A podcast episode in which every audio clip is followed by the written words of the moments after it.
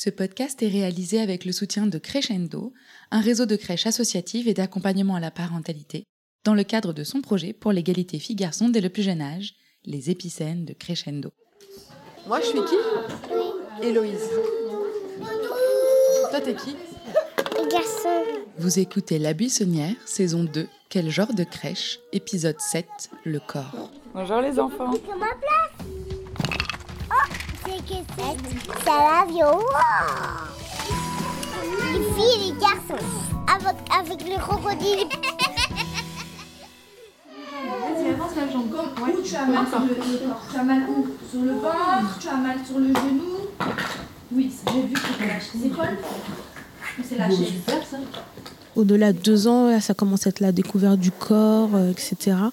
Euh, pour les plus grands, oui. On sent qu'ils arrivent plus en fin d'année euh, ou dans les alentours des trois ans, où ils se questionnent, où euh, ils disent euh, bah, moi j'ai un zizi, qu'est-ce qu'elle a la, la fille euh. Moi j'ai une grande fille. C'est quoi ? Nous, c'est un garçon. On répond à leurs questions de manière très simple. On leur dit les choses bah, telles qu'elles sont. Bah, toi, tu es un garçon, tu as ceci. Tu es une petite fille, tu as ceci. Et puis voilà, on essaie de prendre des livres, de leur montrer, ou de prendre une petite poupée euh, pour leur montrer la, la différence entre une fille et un garçon, et cetera. T'as pas le zizi ? Qu'est-ce qu'il y a ? T'as pas le zizi ? Des tout petits, les enfants sont curieux à propos de leur corps. Ils explorent donc autant leurs organes génitaux que leurs doigts et leurs orteils. Les garçons découvrent leurs organes génitaux vers environ huit mois et les filles vers dix à douze mois. Forcément, cela fait émerger des questions d'enfants en crèche. Ici, on répond simplement avec les vrais mots qui décrivent les différentes parties du corps de l'enfant. Moi, il n'y a pas très longtemps de ça, justement, euh, il y a Sandro.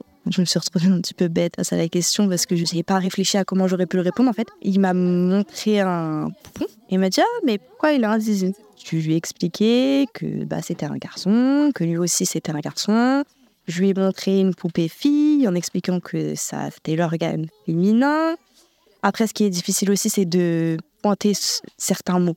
C'est-à-dire qu'il y a des parents qui utilisent euh, zézette, euh, qui utilisent plein de mots différents. Et en fait, euh, je pense que c'est très important d'utiliser ces mots-là, mais aussi d'utiliser les vrais termes. Et c'est ce que nous, on essaye de, de faire en tant que professionnels. Il faut lui dire, voilà, ça, c'est le sexe féminin, ça, c'est le sexe masculin. Et ils ont conscience de si je suis un garçon ou si je suis une fille. Ça, c'est le ventre. Regarde, c'est les... les yeux. Et ça, c'est le... ça, c'est le nez. Le nez, bravo, Mérielle. Ça, c'est des...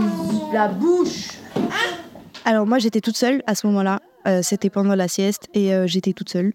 Du coup, euh, bah, j'ai dû montrer à travers les deux poupées. On avait une poupée masculine, une poupée féminine. Et je lui ai bien expliqué. Je lui ai dit que les filles, c'était à l'intérieur, les garçons, c'était à l'extérieur.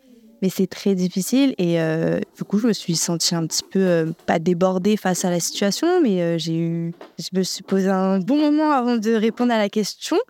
Et euh, du coup, bah, moi, j'ai pu en parler aussi avec mon équipe, euh, j'ai pu en parler aussi euh, avec les, pas forcément mon équipe des mini-milos, mais par exemple Flore, qui est chez les petits poissons, qui est éducatrice de jeunes enfants. Du coup, je lui en ai parlé. Elle m'a dit que c'était très bien ce que j'avais fait, et cetera. Mais c'est vrai que bah, moi, ça ne m'était jamais arrivé. Elle, ça leur est déjà arrivé. Et du coup, elle me dit que c'était tout à fait normal. Elles m'ont rassurée et elles m'ont donné quelques tips pour, euh, par la suite, après, si on me repose la question, que je suis un peu plus à l'aise. Encore une fois, on assiste ici à la force de cette crèche, le travail d'équipe. Bien évidemment, cette discussion autour du corps n'est pas évidente et elle ne l'est pour personne. Pouvoir échanger avec d'autres pros sur les bonnes pratiques et les manières de faire permet à chacune de se sentir plus à l'aise et en confiance pour accompagner l'enfant. Ces questions autour du corps arrivent donc très tôt. L'acquisition du schéma corporel permet d'établir les limites du corps et de ressentir ce que l'on appelle la globalité corporelle. L'enfant prend conscience de sa singularité et de son unicité. C'est une étape essentielle car elle influence la motricité de l'enfant, son aisance, son équilibre, son habileté manuelle ou encore sa capacité de se situer dans l'espace. Il faut donc essayer au maximum d'aborder ces sujets autant avec les filles qu'avec les garçons. Le corps des filles ne doit pas être plus secret, décrit comme fragile, intime et flou. C'est en donnant aux enfants les clés claires sur leur corps qu'ils pourront le comprendre et être à l'aise dedans. Plutôt les... pitonnet.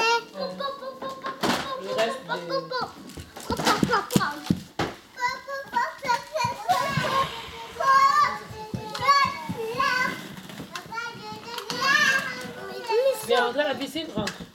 Je veux sauter. Euh, je veux sauter là. Ici, la boule.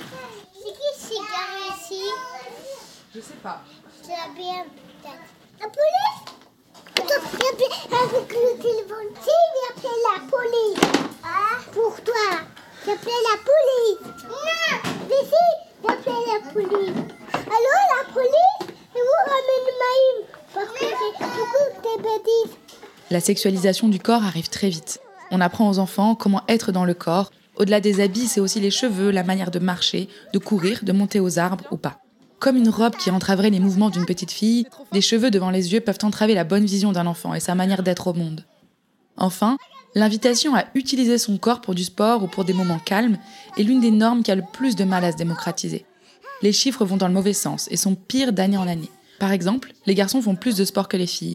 En deux mille douze, soixante-dix-sept pour cent des garçons et soixante pour cent des filles de douze à dix-sept ans pratiquaient un sport. Cet écart a augmenté de quatorze points en cinq ans et il atteint trente points dans les pays les plus défavorisés. Tout à l'heure, moi dans mon body. Non. C'est quoi? Il y a les filles. Il y a les filles. C'est une fille ou un garçon? euh, Un garçon. Par rapport au corps, c'est vrai qu'ils commencent à voir les différences. La maman de Paul. Par exemple, ah, euh, maman, elle a ça. Est-ce que euh, moi, j'ai ça aussi? Ou papa, il a ça. Euh, est-ce que j'ai ça? Est-ce que maman, elle a ça aussi? Alors, ça peut être, par exemple, euh, les animaux. L'oiseau a un bec.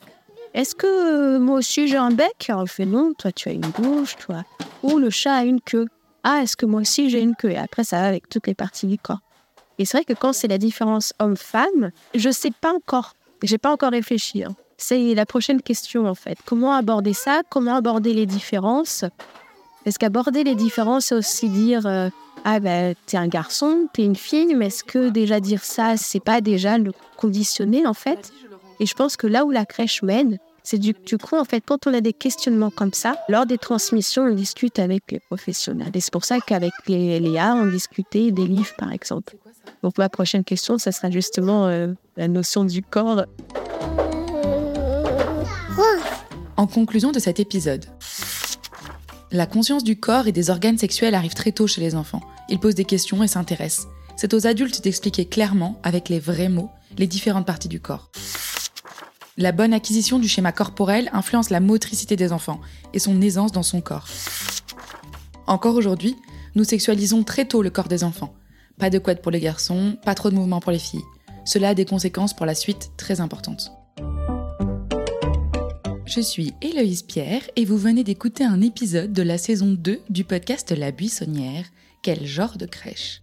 Cette saison est une immersion sonore dans une crèche de la ville de Paris, animée par une équipe de l'association Crescendo. Si le podcast vous plaît, parlez-en autour de vous, partagez-le à vos proches, mettez cinq étoiles sur Apple Podcasts et abonnez-vous sur Spotify. Ce podcast est réalisé par Clap Audio, mis en son par Alice Krief, avec le soutien du groupe S O S et de l'association Crescendo.